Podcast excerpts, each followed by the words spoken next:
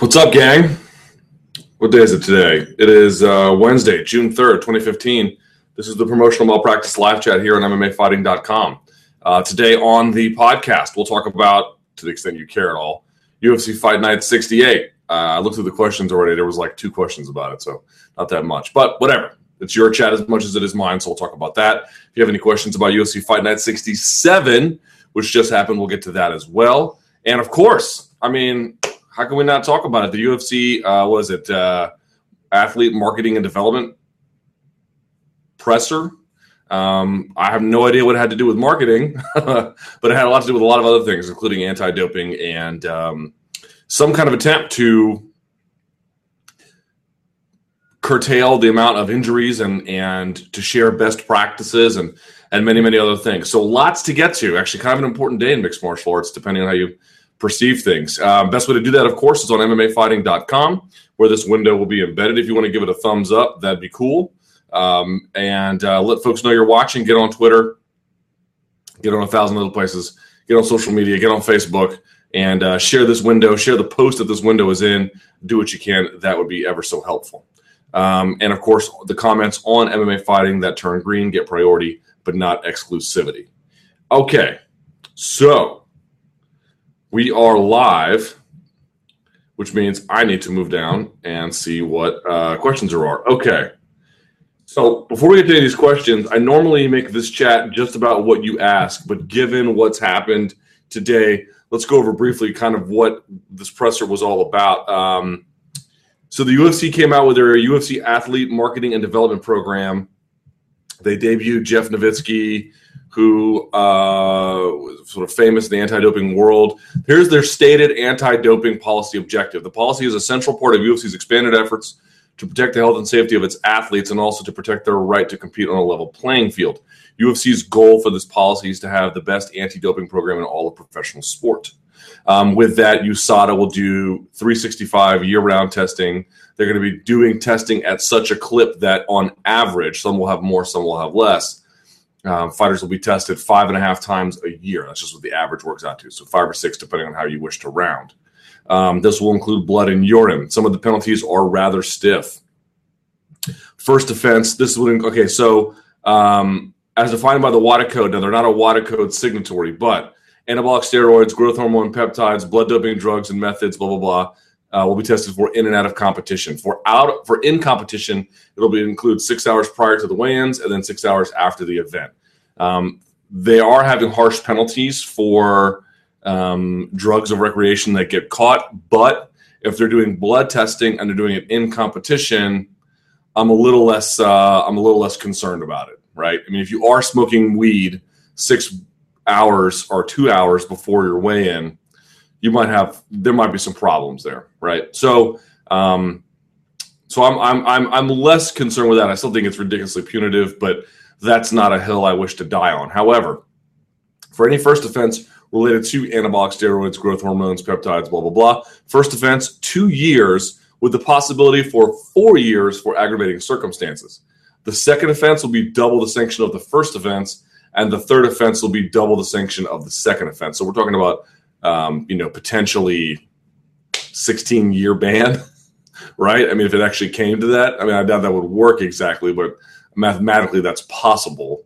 Um, anyway, so you get the idea. Rather severe bans. Now it seems like it'll be two, and then two turn to four, and four might turn into eight, and at eight, you're basically a career killer at that point. But um, but you get the idea. So that's what they're working with here. Um, the policy will go into effect in July. It'll be global. Um, yeah, there's a lot. There's a lot going on here. Um, now they also they announced some other stuff at the at the UFC uh, pressers. To be fair to them, they announced things like a UFC lab that they're building, which fighters can. It'll be a training facility, but also a rehabilitative facility. So if you are training for a fighter just in town or training generally, it's a place you can go to. And according to them, I think they're still working out some of the details, but it sounded like a place where you can get state of the art training um, and also, if you have, um, you know, uh, an injury, state of the art rehabilitation. So it'll be like rehabilitative services. And then part of that is not just, you know, you do this and, and we'll just tell you what to do, but sort of education about what has to happen and how to, how to, uh, how to, how to treat these injuries properly, how to have long term, you know, uh, how to treat your body better long term. There were a couple of other things they announced too that they were partnering with these two companies, one called Fusionetics, another called Exos. Um, Fusionetics sounds like they're more on the rehabilitation side. Exos sounds like they're more, and I we'll dig into this as time goes on. I'm only giving you the immediate reactions, which are you know going to be very incomplete. Uh, Exos, spelled E X O S, sounds like more performance enhancement. Of course, legal performance enhancement, but a performance enhancement nonetheless where they teach you the proper way to stretch and nutrition and the latest in innovation and techniques and cooling down and everything you need to train your body in the optimal way, which includes both for maximum performance, the maximum performance within the boundaries of um, safety, within the boundaries of you know considerations for your health, both short term and long term. It sounds like Fusionetics is a way to go to them and say, look, here's what's ailing me. Here are problems that I'm constantly running into. They can sort of diagnose perhaps what you're doing wrong, even maybe to some extent on the performance side, and then give you a plan in place to to ail or to cure some of those things. Um, more will come out about that. So uh, they're also announced they were doing more. Uh, they sort of reiterated their relationship with the Cleveland Clinic, doing a brain study where they're trying to discover two things. One, is it the case that some people are predisposed to traumatic brain injury? If so, what are those markers? And then two, is there a way to detect early signs of brain injury? You know, most of the time, by the time you see signs outwardly that we recognize, there's been a ton of damage that's been re- uh, been wrecked on someone's brains. So they're trying to decide or figure out: is there a way to perhaps um, figure out some of these things ahead of time? And if so, um, how to do that best. And and you know, just like they mentioned, just like you go to get your license in the various states, you know, you have to pass an eye screening or you know something like that. That you have to have a brain screening as well, and that's off in the distant future. But the, the plan, the hope would be in a perfect world that um, you know if you don't pass the brain screening because you have all these you know past injuries or you have let's say a marker that indicates you are susceptible to brain injury that um, that uh, you wouldn't be able to get a license. it could effectively end your career. Now that's in the interest of your health and safety, but um, okay. So the Fusionetics stuff is interesting. The Exo stuff is interesting. The UFC lab stuff could be very, very interesting, uh, depending on how things go. It's part of a larger comprehensive effort. On the one hand, to police anti-doping, and on the other hand, to I think cut down the, num- the number of injuries. If the idea is if you can teach fighters how to train properly, and not just fighters, but their teams as well, right? Uh, if everyone understands what the best thing is to do, what a safe practice looks like, what a hard but a safe practice looks like, um, what in and uh, out, uh, what regular body maintenance looks like, um, then the idea and the hope is that you can cut down on injuries. We'll see if that works. I'm not here to say that it won't work. I don't know that we have enough information.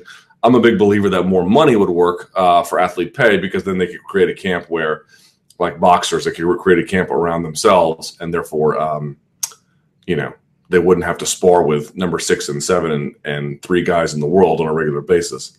But uh, okay, neither here nor there. The drug testing program is the really interesting one, the one that everyone is sort of like up in arms about or very happy about, depending on your perspective. I have I, I am of, of, of mixed opinion on this one.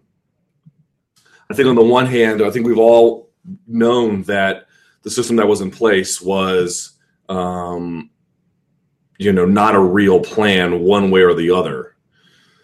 That it, it, if you were using, it was fairly easy to get caught, or excuse me, it was fairly easy to not get caught. It was fairly easy to use, uh, which isn't to say that people just skated by, but um, it, it, was just, you know, uh, uh we've all known it, it has been more of a, as, it, has been said, a more of an IQ test than an actual test for um, use. So, what do we make of the new policy that's going into effect? Um, I don't know. I guess I guess what I've always thought was that I don't know. I think my thought is that if you're going to go all the way, right? If you say to yourself as an organization, are we going to put a plan in place that basically has the elements we need um, to have the kind, the breadth and depth of testing and control required to properly test and punish in ways that um, is comprehensive enough to test all the fighters or all the athletes and is punitive enough and appropriately punitive uh, as a measure of deterrence, um, let's see what it looks like. Does it work? Right? That's the big question. Does it work? There's so much argument being passed around where they say if you're tested all the time and you know the, these penalties are so severe like first time two years out that kind of thing that this this will work this will deter use um, i don't really know that that's true or not. I don't, i'm not saying it's not true. I'm just not saying this we, we don't really know. We don't really know. There's not a ton of evidence to suggest that it is partly because no sports organization has really gone this far. Um, the olympics is a unique circumstance because it's sort of, it's a it's a single event goes over the course of a few weeks, but it's once every four years. You know, there's there is testing in between those periods, of course, but um, it's just not the same as competing on a regular basis um, all over the world for a, for a professional sports organization. I mean, ultimately, the ultimately it's supposed to be that the uh, Olympics are still um, amateurs, but you know we know that's not the case anymore. Anyway, um, so is it going to work? I don't know. We're going to find out, right? We're going to find out. They're got their the, the way to successfully say that this has been what we'd hoped it would be was if you can find a way to outright deter use and how you measure that exactly is not totally clear at this point but that's the only way it works if you're just punishing people over and over and over again and there's no real measurable impact on the reduced rate of usage then it's not working right? I mean, you can say, oh, we're punishing cheaters, but the goal is not to punish cheaters. That is something you have to do. The goal is to rid use. That's the goal, right? Because they even said that we, we don't want to punish anyone. Um, what we want to do is have a system in place that figures out that if you are cheating, you get caught. But the hope is that no one is cheating. That's that's the goal. Is that everyone is a clean athlete. It protects, as they say, the rights of clean athletes as such. Um, we're going to find out. We're going to find out if it works. Um, and that may take a couple of years. It may take more than a couple of years to figure that out. It's nothing you can figure out immediately. In fact, I still think in the short run, you know, these athletes are just going to take insane amounts of risk and then end up um, in a bad place when when they get caught. That's certainly the short run for me. So, what does this mean for organizations like Bellator, which still defer to um, you know athletic commission testing, which we all know to be woefully inadequate? You know what's funny about this debate for years was like, if you guys have been covering MMA for so long as I have, you know, there's people covering it longer than me, but certainly during my time. There was a there was a key point where like UFC was really uh, against the idea of going over the head of athletic commissions, and now they're doing it like, what took so long? Right? If this was, I mean, whether you're in favor of it or not, I always thought that like why, I, I, wrote about this at the time when I was working on Bloody Elbow. I was I would write like, what is so hard about acknowledging that whatever the athletic commission is doing is clearly like it's just such a cheap facsimile of what you want testing to to be if you are truly a believer in anti-doping. Uh, maybe you're not, but if you are, you know, it doesn't even come anywhere close to what you want. And so, um, my my theory at the time was that they didn't want to undermine athletic commissions because they were viewed as this like third party validator. Uh, you know, we're regulated by the government, so, sort of thing. And I don't know what's happened. Maybe athletic commissions have really come under scrutiny in the last few years, and um, not all of them, but I don't I don't know that they held. I don't I don't know that it's such an effective talking point anymore when the I'm regulated or we're regulated by the government argument is like badly undermined when you know arguably the best fighter of all time is has a uh, array of drugs in his system and not just him but numerous others as well. So i don't know. I don't know what happened but clearly there was a mental shift there. I, will dig up the post man. I, I distinctly recall them being like we're not like the athletic commission is where the buck stops which is sort of what coker says now about Bellator. And clearly, it's just like, you know, if Bellator doesn't have the money in the sense that Viacom has the money, but does Viacom want to dump more money into Bellator before Bellator is financially solvent? That's sort of the issue here. Um, you, you know, I, I don't know what they're going to do, but it's just really it's it's it's like curious that they that they finally sort of came around to this when it was obviously a problem years ago. But anyway, uh, we'll see what's going to happen, man. Look, I am a little bit concerned about it. I don't know what it's going to do to the sport. I don't think even they really know what it's going to do to the sport if they do everything they say they're going to do. Will it clean it up in the sense that it will deter use? It very well might. Will it deter some use, but not enough to justify its ongoing implementation? Seems possible to me. Will it not deter use at all um, and really sort of wreck people's careers? I don't think it'll do that. I, I, I think that's probably a bit too much of an extreme of a position to adopt. But I do wonder whether it will be effective enough. I do wonder. Not saying it won't be. I'm in no way saying it won't be. I'm just articulating some thoughts about what we know about how to deter how to deter use um, for performance enhancing drugs in sport, um, and and whether being this vigilant and this punitive about it um, actually works. We'll see. Other things to consider that I know are not at the forefront of the minds of MMA fans, but certainly at the forefront of my mind. Um, I don't know where they get the authority to do this when they're independent contractors. Man, I've been reading about this like every day on every piece of literature that I can. I've been reading about the economic realities tests and the Fair Standard and Labor Act, uh, Fair Standards and Labor Act.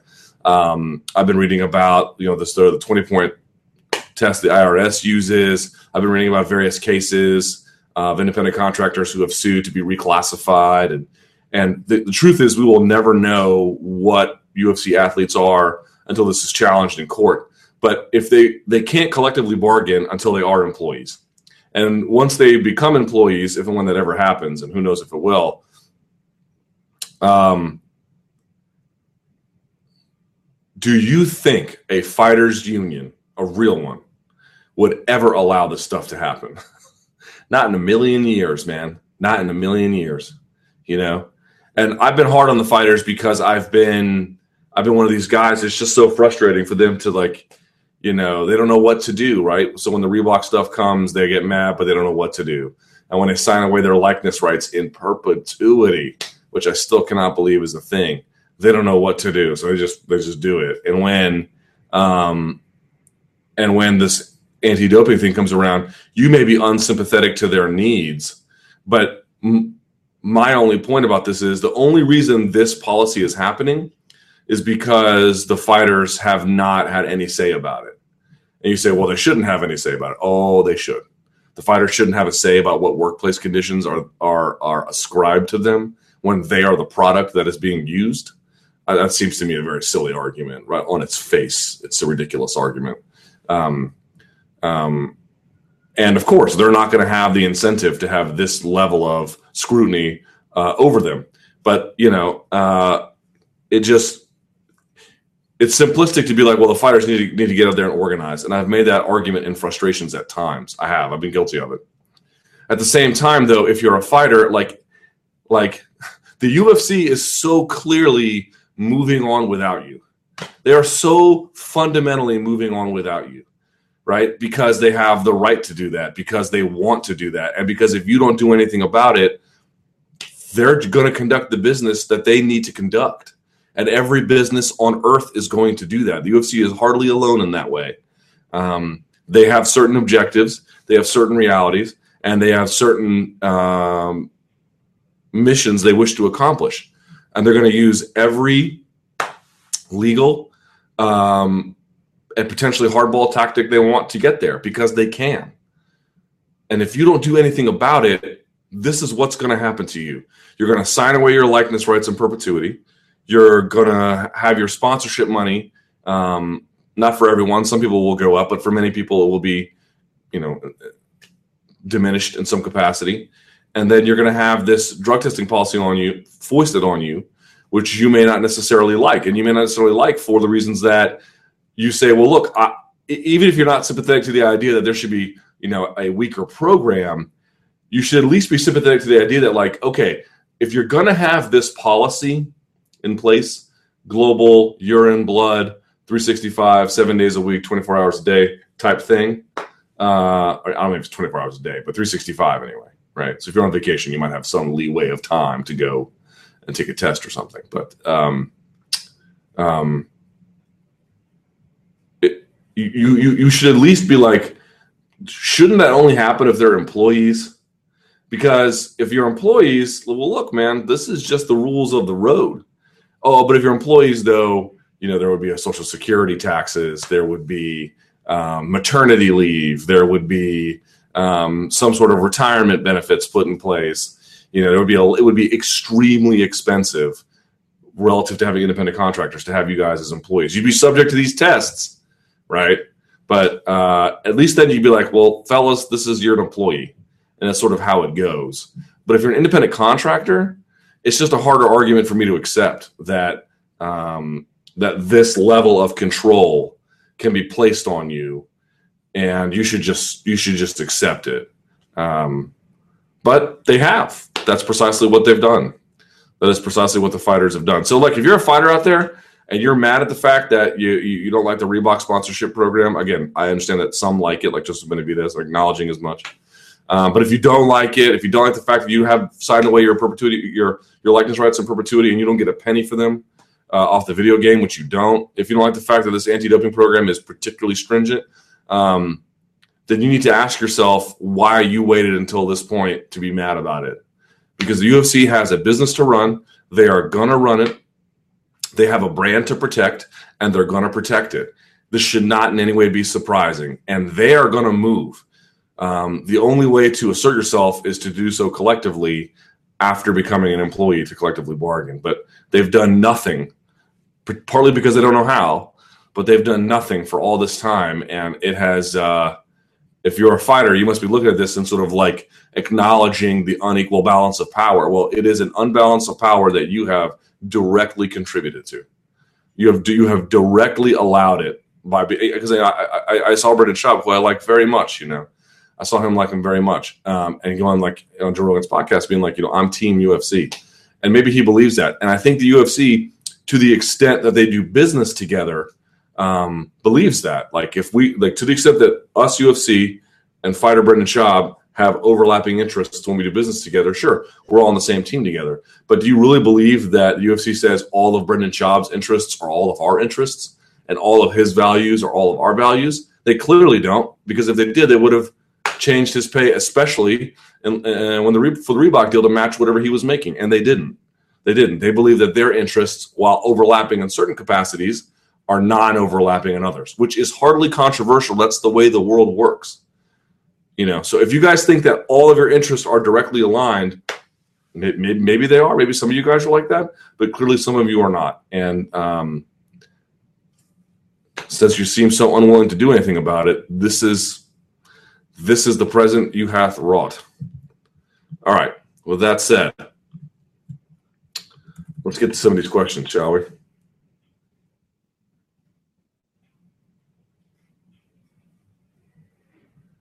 Uh, if someone has some likelihood of brain damage and wants to fight knowing the risk, shouldn't they be allowed to? No. Someone says you can test, excuse me, you can random drug test contractors if it's allowed in the contract. It's standard with military and other subcontractors. Well, first of all, military, you're subject to the UCMJ. It's totally different than any kind of independent contracting thing. Moreover, the contract doesn't make it okay. You can challenge that contract like people seem to think that like contracts are like, well, you said it and you signed it, so therefore it's valid. It does not work that way. Even if someone signs it, the contract has to be in compliance with law, state and federal. And it may not necessarily be even if someone signs it. I don't know how many times we have to go over this. Like people are like, I wrote an article about the UFC uniforms, these Reebok uniforms these fighters have to wear, saying, you know, I'm not saying that this in and of itself makes employ makes makes UFC fighters employees versus independent contractors. And I had so many guys write me being like, "Well, I'm an independent contractor and I wore a uniform." Do you understand that doesn't dispute the argument? Number one, it's not the use of uniforms or lack of uniforms that is the key signifier. It's one among many other things that may or may not work. You may have a situation where you do wear a uniform, but there may be all these other things that clearly identify you as an independent contractor, and therefore the IRS really wouldn't side or you know wouldn't identify you as such um, for the purposes of figuring out what you are. Right, that, could, that, could, that, that's a clear thing. However, it is one of the key markers among others that it uses. Third, just because your employer or you're the person you're working for, if you're an independent contractor, tells you to wear a uni- uh, uniform, doesn't mean they have a right to do that. But if you don't challenge it, then it just winds up being something that works. Um, and just saying it's part of being a UFC fighter does not at all answer what is the regulatory mechanism by which you have authority to do this. What is it? Because it seems to me for an independent contractor to have health insurance, um, um, to have this much control over the way in which they do business. For example, they have no like they have no say in how a fight is promoted or where. So the the way in which the work is done is controlled in that capacity anyway um, by UFC. Uh, now that they have to wear the sort of uniform, and again, it's not uh, all the same thing, but the, the, the articles of clothing are being told to do. You just get you just creep up on this line where you're wondering what the tipping point is, or if we've passed it or not. Like these are not idle questions and now you have a sort of a regulatory mechanism in place where you're saying, um, you know, 365 uh, testing. Look, man, that's good. If you, uh, uh, it seems like if you're a big fan of anti-doping, that's the kind of thing you want. I'm not here to necessarily disparage that, um, but I'm just wondering where the legal framework is for someone who is not an employee, like how you actually do that. Uh, California employment law is, um, I can't even get into it. All right. Are UFC gyms open to fighters on the roster, discounted? Could they use the network to expand today's program? Um, I don't know. I don't think so, but I don't. I've not heard that, but I don't know. Maybe. Uh, with the UFC regulating what goes onto and into fighters' bodies, what is next? Regulating their carpet. Um, that's his words, not mine. Do you think this new drug policy would have happened if the fighters had a union? Not even, not even a little bit. It never would have happened. Look at the look at what the look what the athletes unions and the other leagues allow for.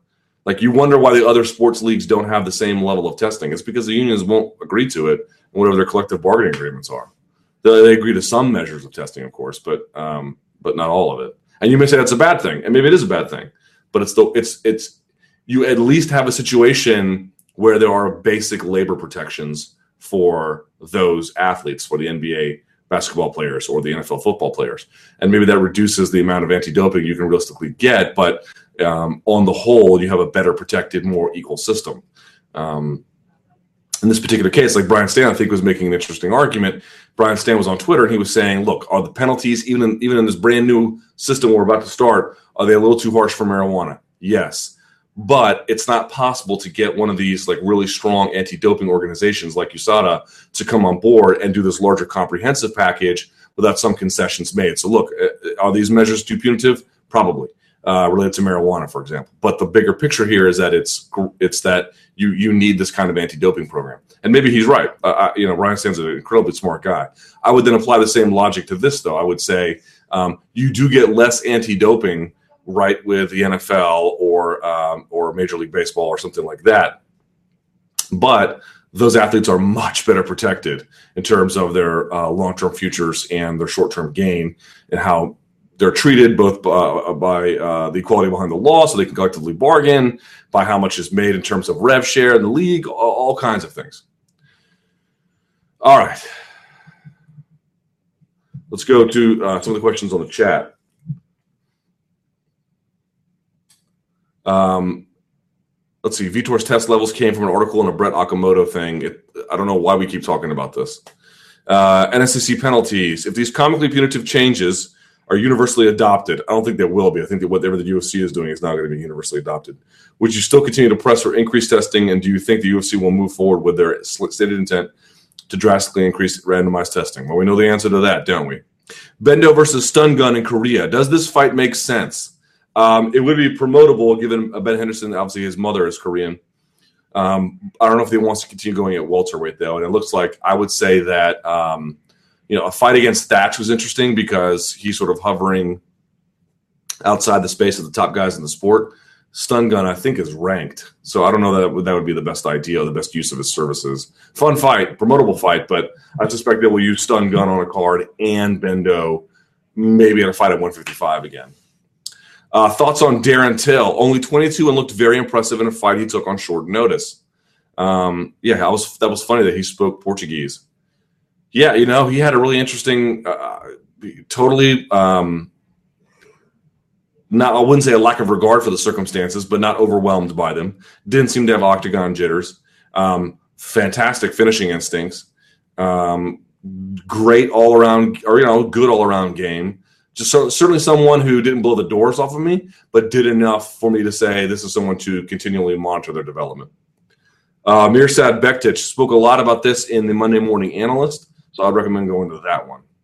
If I was king, had authority, and were willing to make the rules of MMA without being questioned, what three rule changes would you introduce at today's presser, specific to athlete health and performance? I'm not sure how instant replay isn't related to athlete health and performance, so I would make instant replay uh, a you know it's a longer conversation, but I would make a much more robust use. Um, I would slightly reduce some of the penalties that we have today. I would make marijuana blood testing um, mandatory and only mandatory. Like, I, like there's no so to me like if you're to have in competition testing for marijuana, the idea of even using a urinalysis is just a non-starter. Like you're to use blood tests, fine. And again, I'm not to fight them too much on this one, even though I think the penalties are ridiculous. Because if they're going to use blood tests and use an in competition window, I think we can all agree that that is like okay. If you're getting caught on that, then you know you might actually have a substance abuse problem or using it for some other kind of purpose unrelated to um, recreation. Okay, something else. Uh, I don't know. I'd like to learn more about the UFC lab. It's a very intriguing idea. I want to see more about what they're doing there and what it all means. And um, again, though, like like what independent contractor on earth has their own gym and their own best practices and their own rehab facility um, this is obviously related directly to an athlete, so you know it's a different scenario than someone else is an independent contractor for some other kind of purpose. But I just mean this amount of capital invested in them, um, with this amount of brand attached to them, with this amount of coverage attached to them in the form of health insurance. It just seems it just seems like we are teetering on the edge of uh, credulity here on the idea that these guys are independent contractors. Uh, reasons behind fighters not banding together. Uh, tried this last week and didn't get uh, blah, blah, blah. Luke, I was thinking about how often you mentioned fighters can be extremely selfish and unwilling to even attempt to collectively bargain. Uh, I was wondering what is differentiating MMA fighters from those athletes in the country's top sports. Off the top of my head, there are three likely explanations. One, MMA as a sport and the UFC as an organization are very young in contrast to other sports leagues. Um, potentially, that's an argument. MMA is not a team sport. Although fighters train together in teams and camps, ultimately their success and failure is their own, not shared. I think partly there is an independent streak among fighters, but ultimately these are these are arg- look if and when a fighters union is ever made, part of me feels like there will be one. All of these arguments are going to historically look ridiculous. I feel like I'm not belittling the question. I think you're actually trying to reason through why these things are happening. But I think that we put more emphasis on them than there actually are if you could get an effective union organizer and that's a big if but that's essentially what happened in other sports that people who had the this vast experience in organizing and vast experience in um, organizing at a very high level for very high stakes they essentially moved into sports. Uh, i don't think you've had that yet to my to my knowledge. Um, and i think if you did and it actually succeeded you'd just be like you know uh, you know, oh, MMA is not a team sport. You'd look back and be like, so what? You know, it, it didn't it didn't matter in the end. Um, and then lastly, this is going to sound harsh, but MMA fighters in the whole are not as well educated as those in team sports. I'm not sure that's exactly. I'm not sure the facts bear that out. Certainly, they come from, in many cases, not all, uh, in many cases, rough and disadvantaged beginnings, but many come from the collegiate wrestling circuit as well. So, which is a scholastic enterprise uh, almost entirely. Um, I'm not sure that's entirely true. Let's see. Culinary union. This may be a misinformed question, but is the culinary union an unlikely ally for the fighter lawsuit or fighters trying to unionize? Uh, I don't think they're in any way involved, but my guess is that they're probably sympathetic.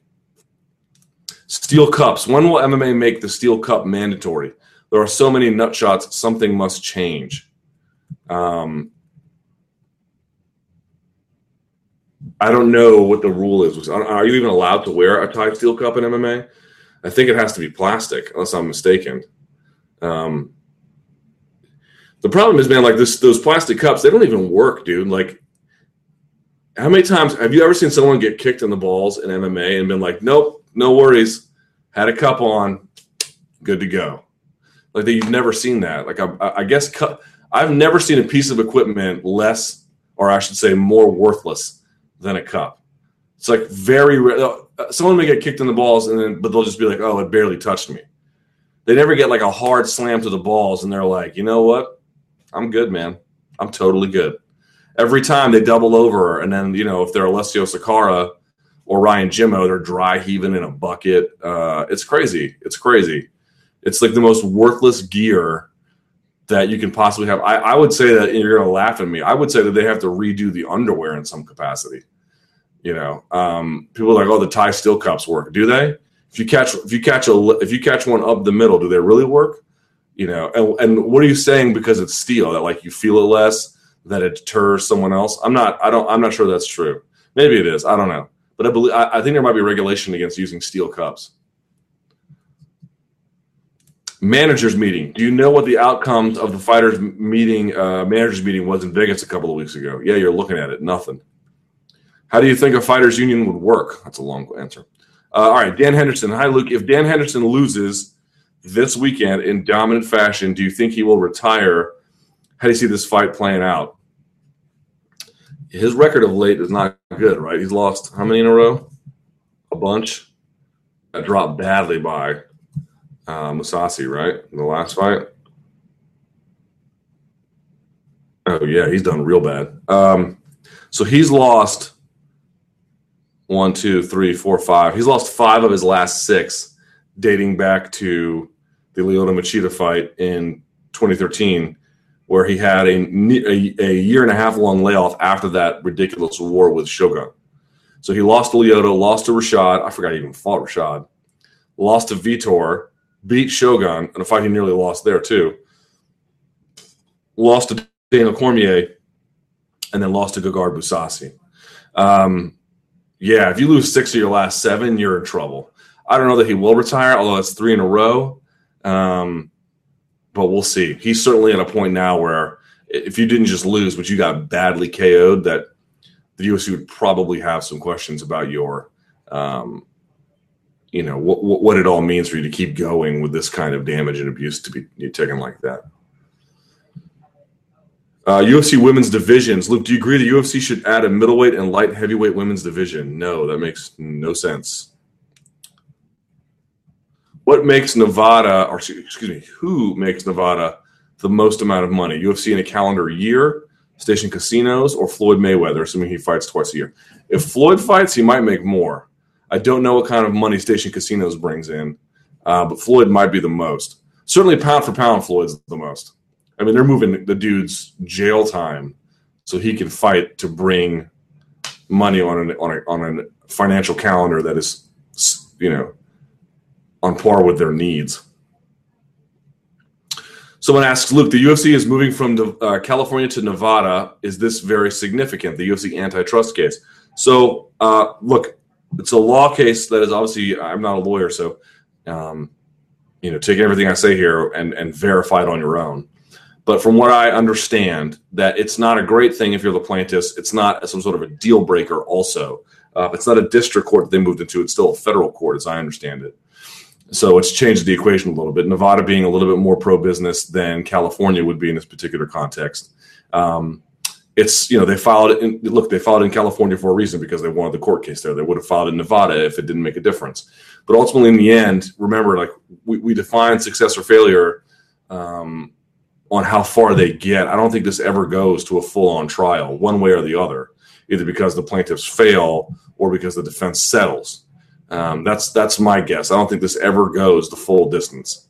So the question is, how far does it get, and what measure of victory does that look like? If they if they somehow, I think I think if all else fails, if they somehow manage to get the the larger finances of Zuffa public so that fighters can see what portion they make and what portion Zuffa draws and what the relationship is between the two, and they can see whether how close it is to 50-50. You know, they can make some informed choices about uh, about their careers or not, or they can just continue to not organize, and the UFC will continue to do what they're doing, and the fighters will just you know live with it. Maybe that happens too, but at least you would know in some capacity what the actual rev split is. Um, is it on par with NBA? Is it on par with NFL? Is it on par with whatever? Like this new deal, right? Um, so, so someone made a point to me once. They're like, "Does Conor McGregor get any of the money from the new Irish TV deal?" And I don't know the answer that they do, but I know this: when that new NBA deal kicks in, the billion plus dollar deal, it's a crazy deal that they got going on. Um, the new NBA rights deal. Let me see how much that NBA rights deal is worth. Let's see. It's an insane amount of money. Nine year, 24 billion media rights deal. You know who gets money from that? The players. All their salaries are going to go up. Um, that because they're the, they're the, the they're able to negotiate on their behalf for that TV deal. Conor McGregor, uh, you know, to what extent that Irish TV deal happened as a consequence of him, I don't know. But at least it's something to consider and explore. And what I would say is when the next TV rights deal comes up for UFC, whatever that may be, do they re up with Fox Sports? Do they somehow move to NBC? Do they maybe move to ESPN? Do you think fighters should get a cut of that? Seems like fighters, I don't know why that's a controversial idea. Fighters should get a cut of that, right? Like if you're putting me on TV and you're selling ads against my the content I, I, I am content and you're selling ads against it, I should get a cut of that. I mean, how much of a cut? I don't know. Maybe not that much, but um, as it stands, I don't, I don't think they get any of that. So this is why this is that argument. People are like, no one cares about the prelim fighters. Well, in an ever increasing age of prelim fighters, I am certainly somewhat sympathetic to the idea. However, if you're airing prelim fights on national TV and you're selling ads against it, you are you are by definition negating your own argument. You are negating it. Here is content here is content we are selling ads against. That content has value. Besides any any other value that it may have, that a prelim fighter can become a, you know a main card fighter and whatever else. Many many arguments you can go into there. On that one argument alone, the, the argument dies. Anyway, so you know, 24 billion nine year deal. You know, the guys are going to get a cut of that. Does Conor McGregor get a cut of that of the deal in Ireland? I don't know. When do you think the UFC will realize there's too much UFC? This is his question, not mine. I love the sport, but it's impossible to keep up. A lot of cards don't seem interesting because I don't know 80% of the fighters. I understand they're a business and they must grow, but damn, enough is enough. The time is now to hold their horses. Um, well, this is this person's opinion, and we should acknowledge that there is a diversity of opinion on this issue. And I know that because I have long felt that there is too much content, um, and I have dealt with a barrage of responses from fans. So it would be um, unfair of me to not acknowledge that there is a diversity of opinion here. There is a diversity both in the sense that some feel this way and some don't feel this way. I don't think that they ever think that there's too much. I really don't. I think as long as they can monetize the content and as long as they can prevent competitors from getting footholds in key markets, both domestically and abroad, um, I don't think that they'll ever view that as too much. Right? I mean, you look at the UFC Fight Night 68 card. There are a few good fights on there. I acknowledge, of course. Um, I call that the UFC portion of the card. But beyond that, there's just a lot on there that you just look at and you say, "This is this is not a product that UFC can exclusively put on." Again, with some exception. Um, you know, Mitrione versus Rothwell is a is a is a, is a heavyweight fight you should acknowledge. Uh, Medeiros versus Poirier, um, same as much. Um, main event. Certainly, Dan Henderson's on his last legs, but is a you know Tim Boetsch. These, these are these are middleweights. I think worthy of some consideration on a on a, on a UFC card. Okay, fine, but um, you know, there's just a lot on that card that you simply uh, it's hard to understand how this is clearly different than the Bellator or World Series of Fighting product. Um, but I think that you know, unless consumers send some kind of widespread message with their lack of interest unless uh, and to some extent they have done that. I mean i think the series for example the season of ultimate fighter is like dreadfully bad in the ratings.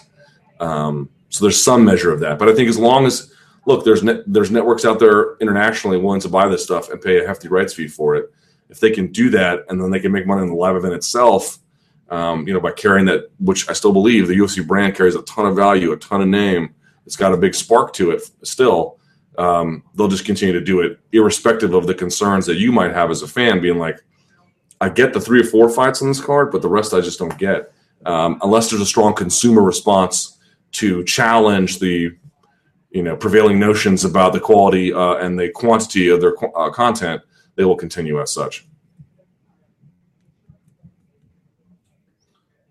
Weidman versus blank. What is the holdup on the UFC designating the next title contender? I do not know.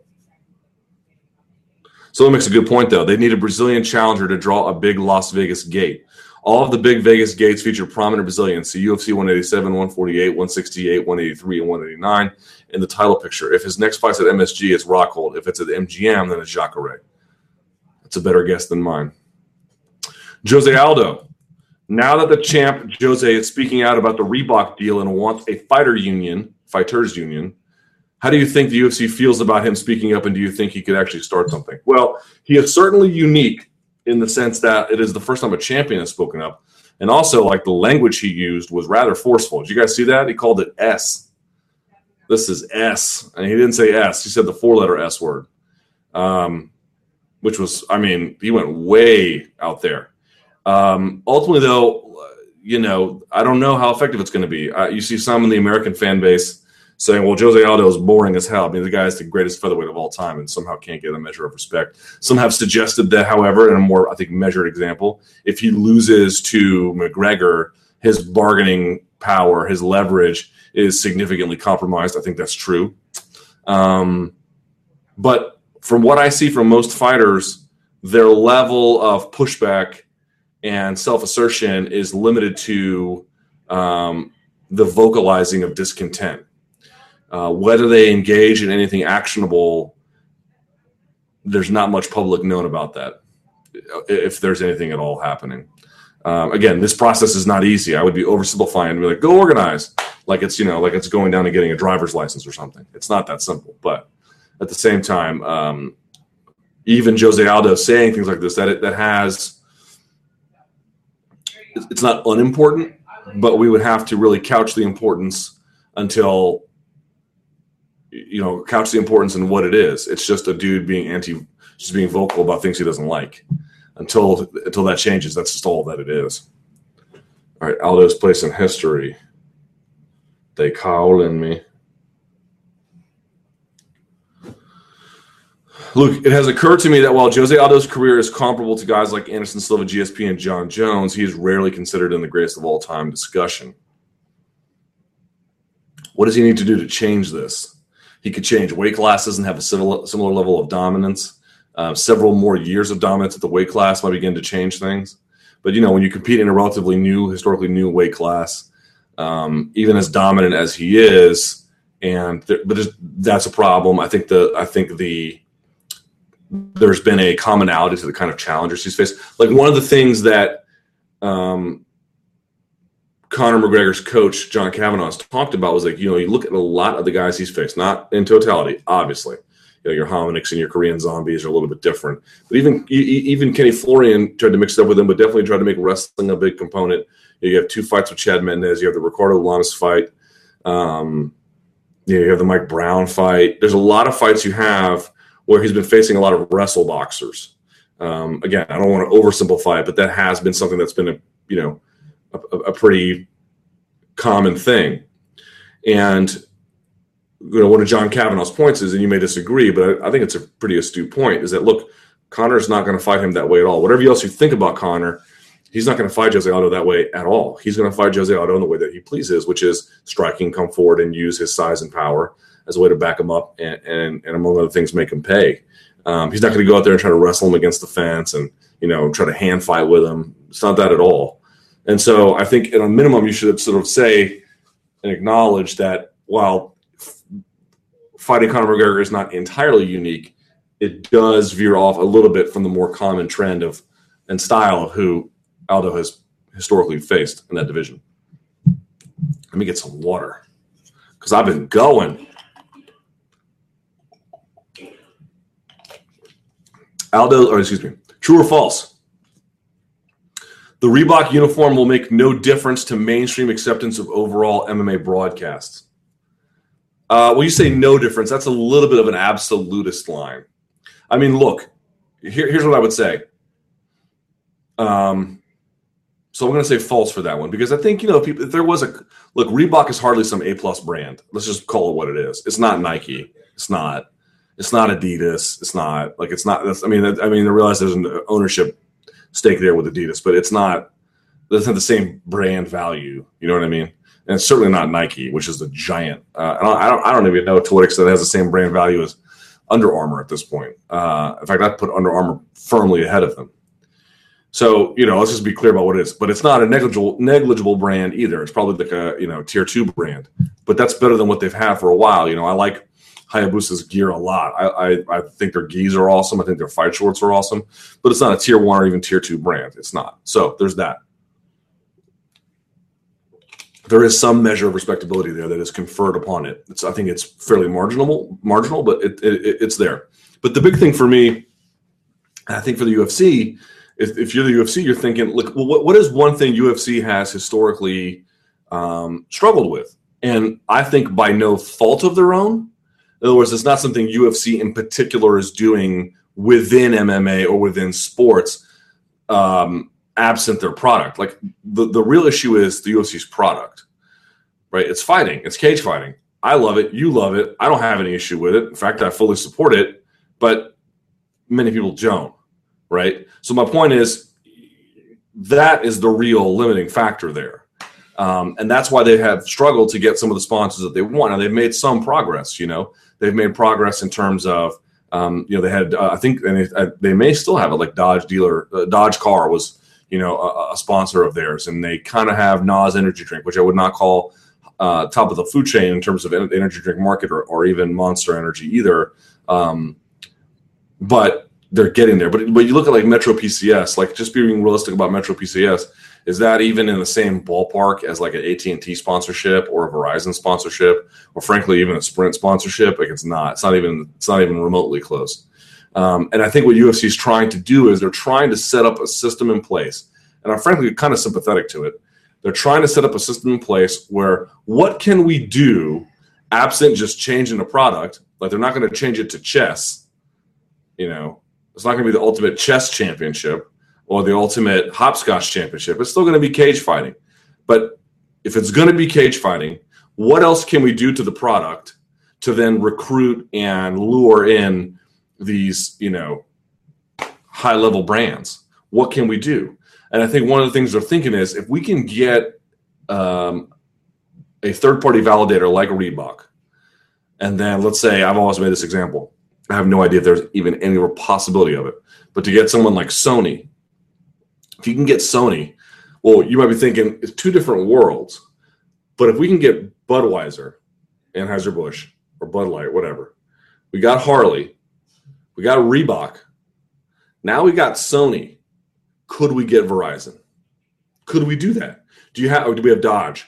Do you have enough of a portfolio to create this cascading ballooning effect?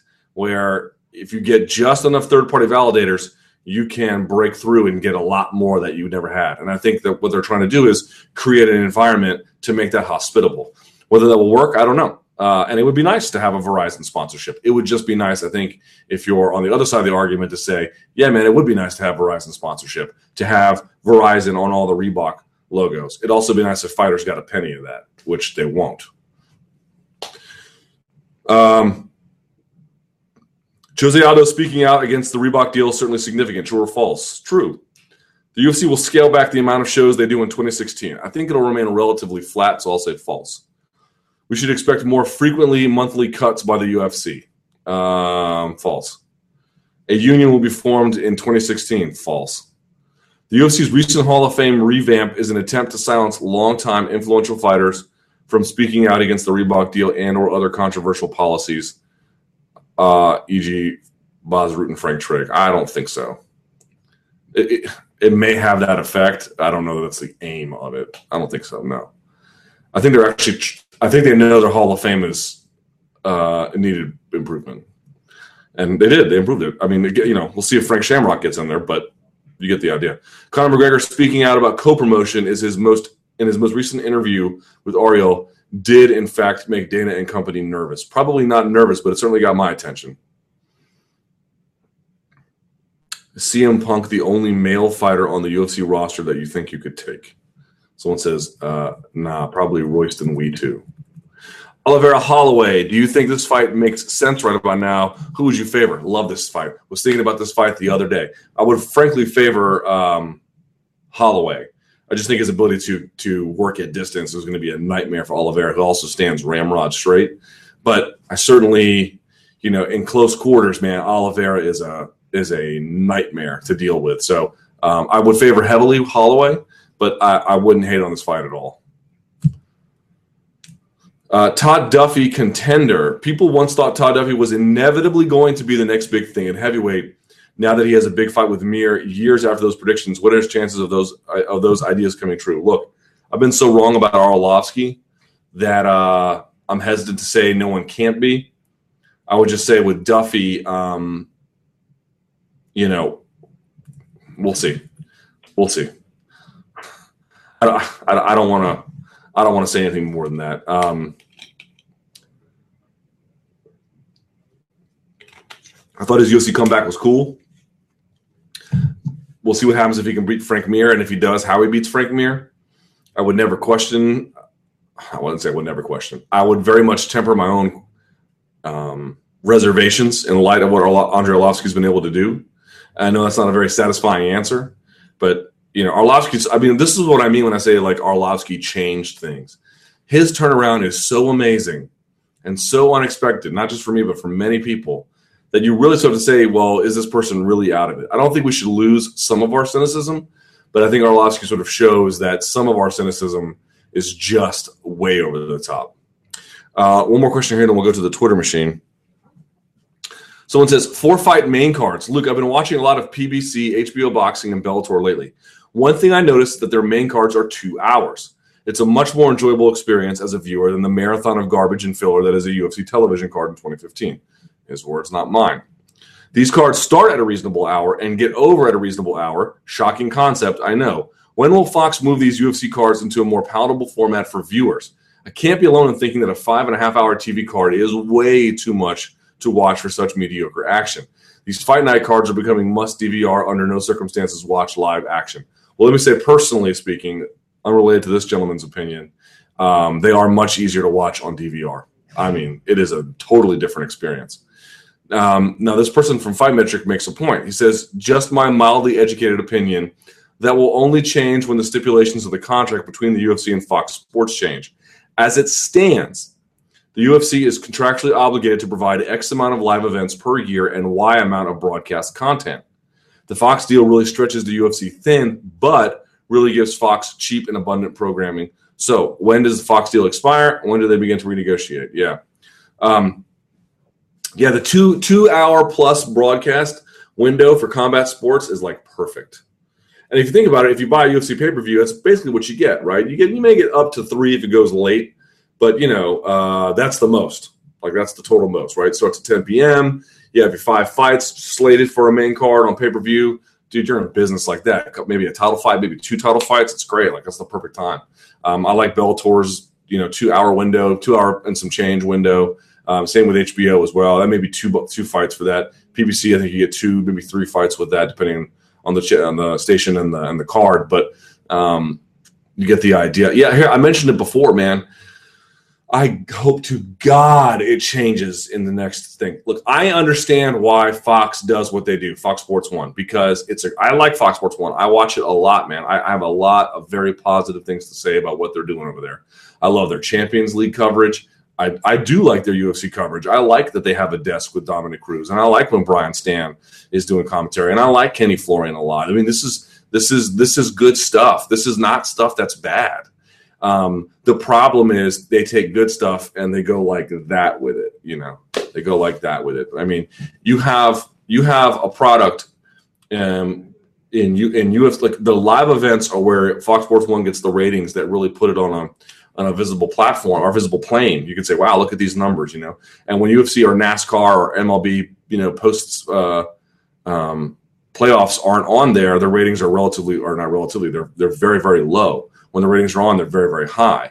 Or excuse me, when the when the events are on, the ratings are high. So they had this massive incentive to make these events drag at the consumer experience. So you're sitting there being like, oh my God, when are they going to get to this main event? They're going to get to the main event at the absolute latest time possible because you're going to sit around, you're going to watch anyway, and they're just going to drag it out. Like you know, you know, you know, you know that if you have a Fox Sports One card, the main event is not starting before 1 a.m. It's just not, or like right at 1 a.m. or something like that. It's just not. It's just not. It's just not. It's just not. It's just not going to happen. Or you know, 12:45 maybe. But my point being was, if there were there's six fights in the main card, which is already too many. And if every fight was a first round knockout, you know what they would do? They would not rush to the main event, even if it's in a place like Brazil where like the, the main card is starting at like 11 p.m. You know what they're going to do? They're going to throw it back to the studio. They're going to show you a UFC preview for the next pay per view. They're going to drag that sucker out as long as they possibly can. That's what they're going to do because they want as much time on the air with a live event that produces ratings like UFC content does as they can. And what that does is it creates just a painful experience for the consumer, even with great fights, great studio analysts, great commentators. That tells you how bad the pacing is. You've got a you've got state of the art production. You got amazing analysts. In the case of last weekend, when you had An- uh, Anik and um, uh, Stann, you had. I mean, I, that's my favorite team in all of MMA commentary. And you know, I don't think the card was great, but you at least had at least the top of the card um, some great fights. And Brian Stann does a good job of making even a bad fight sound better than it is because he's so good. Um, and even with all that, the pacing is like, oh my god, how many Fram ads can I possibly see before you know my eyeballs just incinerate? Right? They have an they have an incentive to hold you there. So unless you fight back on them, again, unless you send a consumer response that that's not something you're willing to tolerate, they're going to keep doing it. In association with Zuffa, Luke, what did you make of Conor's interviews with, with uh, Conor's interview with Ariel? I thought it was very good. I did too. He makes a lot of good points. It is actually more intelligent than I had previously thought. My two favorite points were fighters complaining about pay and then having nothing to back up their arguments with, and also how he envisions working with UFC as opposed to for the UFC. Overall, your thoughts? Yeah. Um, yeah, that was really funny. So when the whole Rampage Bellator thing went down, which by the way, folks have forgotten about, it's not over. I mean, I don't know what they're going to do, but my guess is if they try and book them another fight, there's going to be another preliminary injunction fight. Who knows what's going to happen? But this war is not over. Um, okay. So I spoke to a bunch of different lawyers for that, and they all had different takes. Some of them were very familiar with MMA, some were not very familiar with MMA. So that's why I was trying to get like a diversity of opinion. But universally, I won't say universally, but many of them brought up the concern that if you look at Rampage's Bellator contract, right? Well, one of one of one of one of Rampage's problems was, you know, I wasn't promoted properly. But the but the contract he signed with um, with with Bellator and Viacom says that promoter will have essentially the exclusive right to promote how and when it sees fit. In other words, the athlete has zero say over how the fight is promoted. None. Zero. You have you have, you want to put the you want you want to put that fight in Hawaii, you can put it in Hawaii. Now you may lose money on that, but you know the the the and, and obviously you know Bellator and Viacom argued that we have overlapping interests in terms of making money. We put that fight just outside Mississippi, you know, as a means of not just as a payment, uh, not a financial payment, but as like a reward for Rampage Jacksonville because we believed he could draw at the gate there, right? But he had no right. And people say, well, I would hate to see the boxing method of fights being made. And I guess I would too, you know. But I will say this Mayweather doesn't fight in places without his consent, and neither does Canelo, and some other ones as well, because they set up their own promotional companies. Now, Mayweather Promotions is a little bit more sophisticated than some of the other ones, but a lot of times you just see some like basic, you know, con promotions or something, Amir Khan promotions. That's just enough of a promotional entity so that they have a say in how a fight is promoted and where and what it's supposed to look like you know? Um, that's good. That's good for the athlete. They should have a say. They're out there they're the ones risking brain injury. They're, they should not have a say. Maybe. Maybe the headliner should have a say uh, how much of a say you can debate but like i don't know why this idea is so controversial that a fighter should have a say in how his fight is promoted why not why not if you're, if, you know, if you're the making a UFC debut, you could create so much of a logistical nightmare that giving that person a say just makes the product dissolve. Okay, we're not we're not expressing that. But if you're the top of the card and you're, you know, a champion and a pay-per-view headliner and a big star, why shouldn't Ronda Rousey have a say? Now she she's not going to express that because um, you know, I think she prefers a method of working where she works in tandem with UFC as much as possible. And that's fine. It works for her, it works for them. I'm not here to hate on it. If it works, do what you do. But if you're somebody like Conor McGregor and you're already thinking, I want to work in co-promotion with them, MMA fans have been like, you know, tuned in to say, you know, co-promotion is so terrible. Um, and certainly there are examples where it can be. But if you're not going to have a fighters union, and the only real way a fighter has labor protections is to establish his own promotional company and to use the free market to make organizations, you know, um, bid for his services, then that's what that's better than the alternative. It's better than just being like, I'm just going to do what everyone else tells me to do. They shouldn't have to do that, man. These guys are risking profound injury. Profound injury. They should have a little bit of say in how that injury takes place. Let's go to the Twitter machine if we can. Uh, Luke, would you a- even consider being part of a union for fighters? No. No, I wouldn't. I'm a journalist. I don't get cut a check to like um, protect the interests of fighters. I get cut a check to cover the sport and to, to the extent possible, prevent information or excuse me, present information um, in the most honest and forthright way that I can. Would it help the oversaturation problem if the UFC more clearly defined what a pay per view is? Maybe have four major events a year. No, just have fewer events and fewer fighters. It's a very easy problem to solve.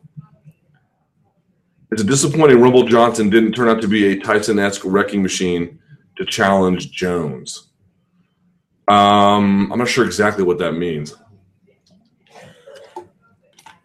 I think after the Cormier loss, fairly or not, there is something of a there is something of a belief. And again, I'm not here to say it's fair, but I hear I am here to say it's there that Johnson is basically a better version of himself, which is that you know remember Johnson used to be called Crumble. You know, uh, I don't think people are saying he's as fragile in that sense as he once was, but I think what they are saying is the degree. It's it's not a, he's not a difference in kind. He's a difference in degree. Uh, Jesus, breaking news. Chuck Blazer says he and other FIFA executive committee members agreed to accept bribes. Damn, y'all are all going to jail. Whoa. Um, you know, like he has, he's bigger now. Anthony Johnson, he has bigger power now. Um, his striking is better now, and his takedown defense is actually better now. But if you can still basically, you know, uh, lob the same game at him that gave him problems before, but be a little bit sharper about it, you know, have the kind of striking defense that you need, have the ability to take a shot that you need more so than you used to, um, you could still basically do the same things. I'm not so sure the argument is exactly correct, but I don't think it's entirely wrong either. Um, there is there is seems to be some some merit to it.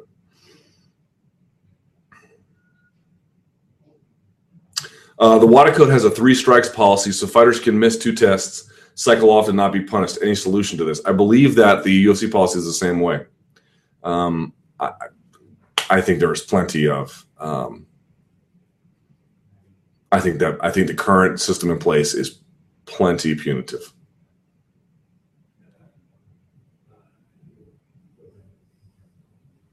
Uh, if you co-promote, do you put money in and assume risk if the card is a flop? It depends entirely on the negotiation. Sometimes you do, sometimes you don't.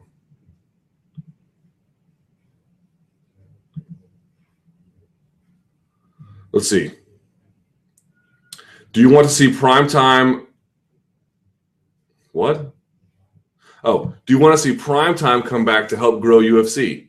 Uh, Luke Rockhold versus Chris Weidman, Jon Jones champ versus uh, oh no, Joanna Jędrzejczyk champ versus Jessica Aguilar and DC versus Jones, all in New York. Uh, yeah, if they could get the proper placement for it, like if they could run UFC primetime on Big Fox, that would be awesome. But as we know, they can't run on Fox Sports One because it just doesn't draw the same ratings to give it the same return on investment, which is an unfortunate place for UFC because it is such a quality product, but it's just unfortunate. Um, if wearing Reebok isn't in a fighter's current contract, could a fighter sue or get out of their contract? I don't know.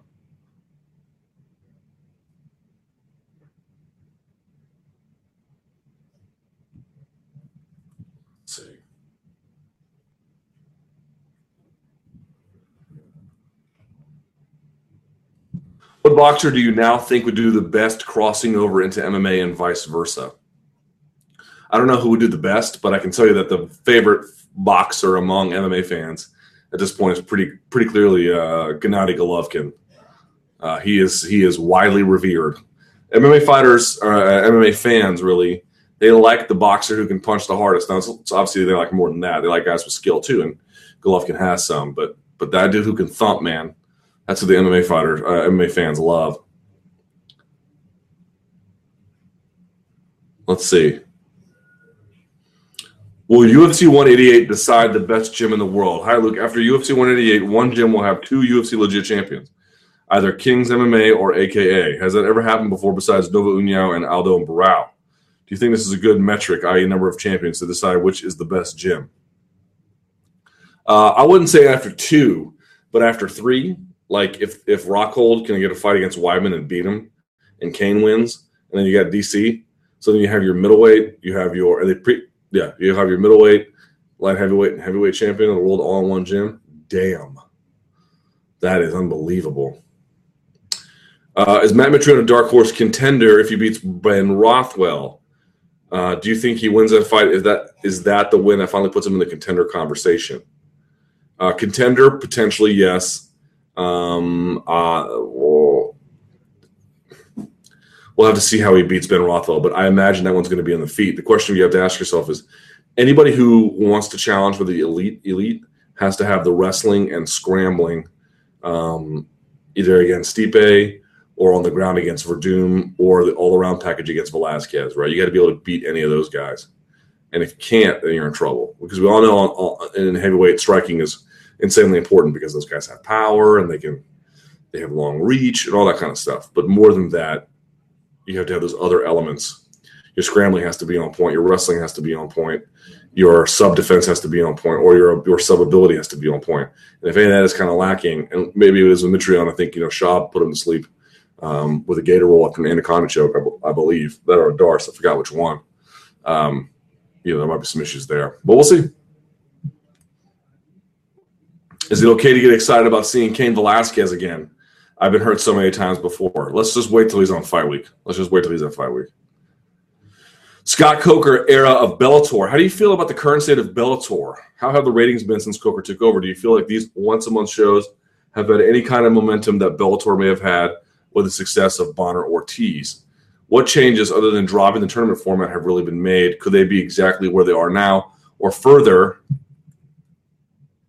if Bjorn had been uh, under Bjorn, if he had been given on, if Bjorn, if he would have given in on the tourneys. Well, he wasn't going to give in on the tourneys. Um, he was planning changes. Remember the pool they were going to have, the contender pool, where like if you win a tournament, or you're automatically in this new pool, where you don't have to fight any more tournaments. Um, so, the, but the tournaments were still going to happen. So, you know, I don't know what would happen under Bjorn. Um, I could tell that you know the folks my understanding, my read on things is that I think the people at Spike are happier now.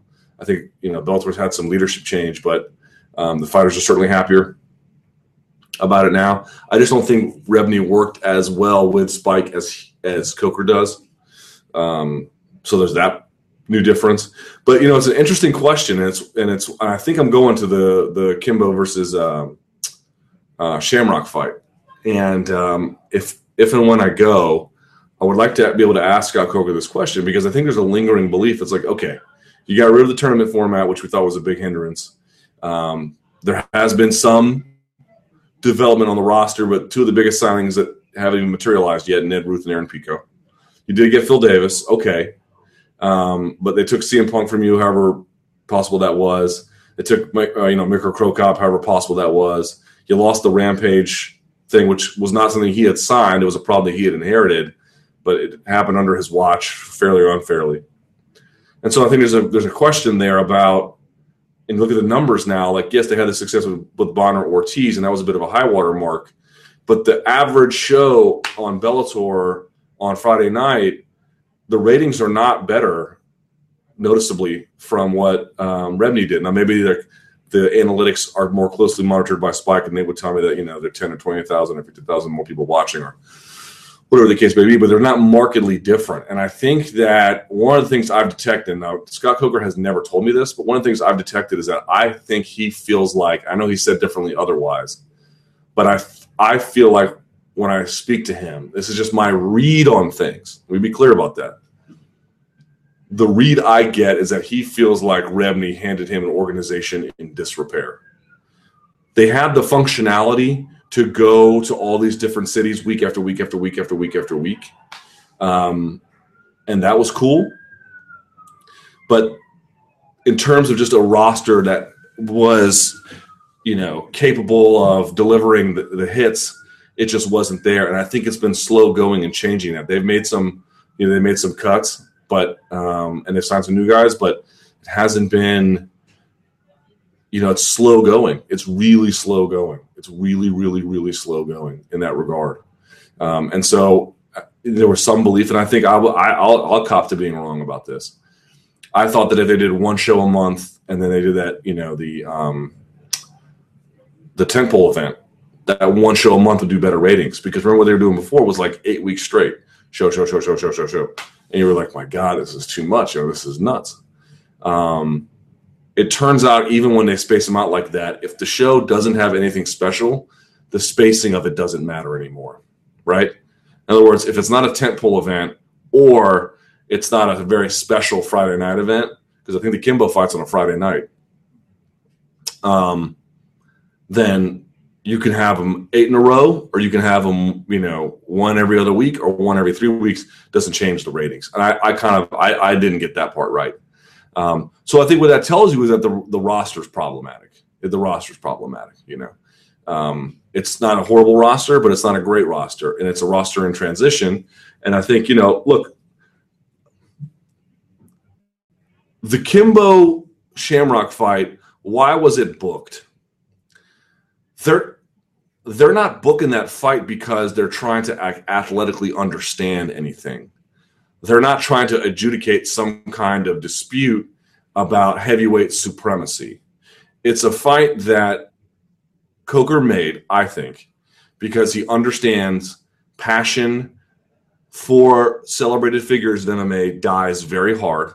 People still very much like Kimbo. I think Ken Shamrock has sort of come around again to people in some capacity anyway and it's a fight designed to produce TV ratings. That's first and foremost what it's about. That it may produce action is an ancillary benefit, but it's not the direct aim. Um, but when you look at the challenges that Bellator has in the in the larger sense about its roster, about what you know, the, how much stuff that Rebney had signed that's really of non-essential value, or at least doesn't do much in terms of moving the needle you begin to realize that like look i'm not here to ever tell you that that kimbo shamrock fight is going to be awesome i don't think that it is um, I, I, don't see how it can be. Uh, of course i didn't see Arlovski coming so we could all be wrong about it. Watch you go out and be amazing or something. I don't know. We'll see. We'll see how what happens. But i think with the real the real pushes here is like they had to design a fight that could produce something meaningfully in the in the ratings. And um, there is so much of that roster, so much of that roster that can't or doesn't do that. And so when you do that, when you when you re- sort of realize what you've got, is like I got I got so many many talented you know young men and women here, and hardly any of them matter in terms of ratings. Hardly any of these matchups matter in terms of ratings. Uh, so we need to fix that. We need to fix that, um, and we'll see what he does. Um, you know, in 2016 and 2017. But the if you've noticed slow change, I think one was that everyone was kind of wrong about the pacing being a you know a benefit. Um, but the other part is that that roster just needs massive upgrades, and until they can get that fixed, I think they're always going to be in this kind of position. Let's see. Chris Weidman recently said that Jacare is a more dangerous fight than Rockhold. Do you agree or disagree? Um, is it a more dangerous fight for Chris Weidman? Maybe on the ground because he doesn't feel like he'll have the same advantage there. But on the feet, uh, or maybe because of the speed of Jacare, I'd have to ask him why. Uh, Melendez versus Alvarez. Look, I'm really looking forward to this fight, and I'm a big fan of both. How interested are you in this fight, and who do you think will win? I like Melendez to win. Um, and I think it'll be a very, very, very much more closely contested fight. Partly because Alvarez, I think, still has a lot of life left in him, and Melendez, I think, is a little bit on the downswing. Go back to Twitter real quickly. If Canelo fought GGG, who would win? I don't know, but I can tell you, MMA fans would want to uh, would want to sign uh, or want to see GGG win and it'd be better for boxing. Uh, maybe a bit of boxing if um, GGG won. Let's see. Luke, do you think Ronda will finish Bethe in the first round? Yes, I do.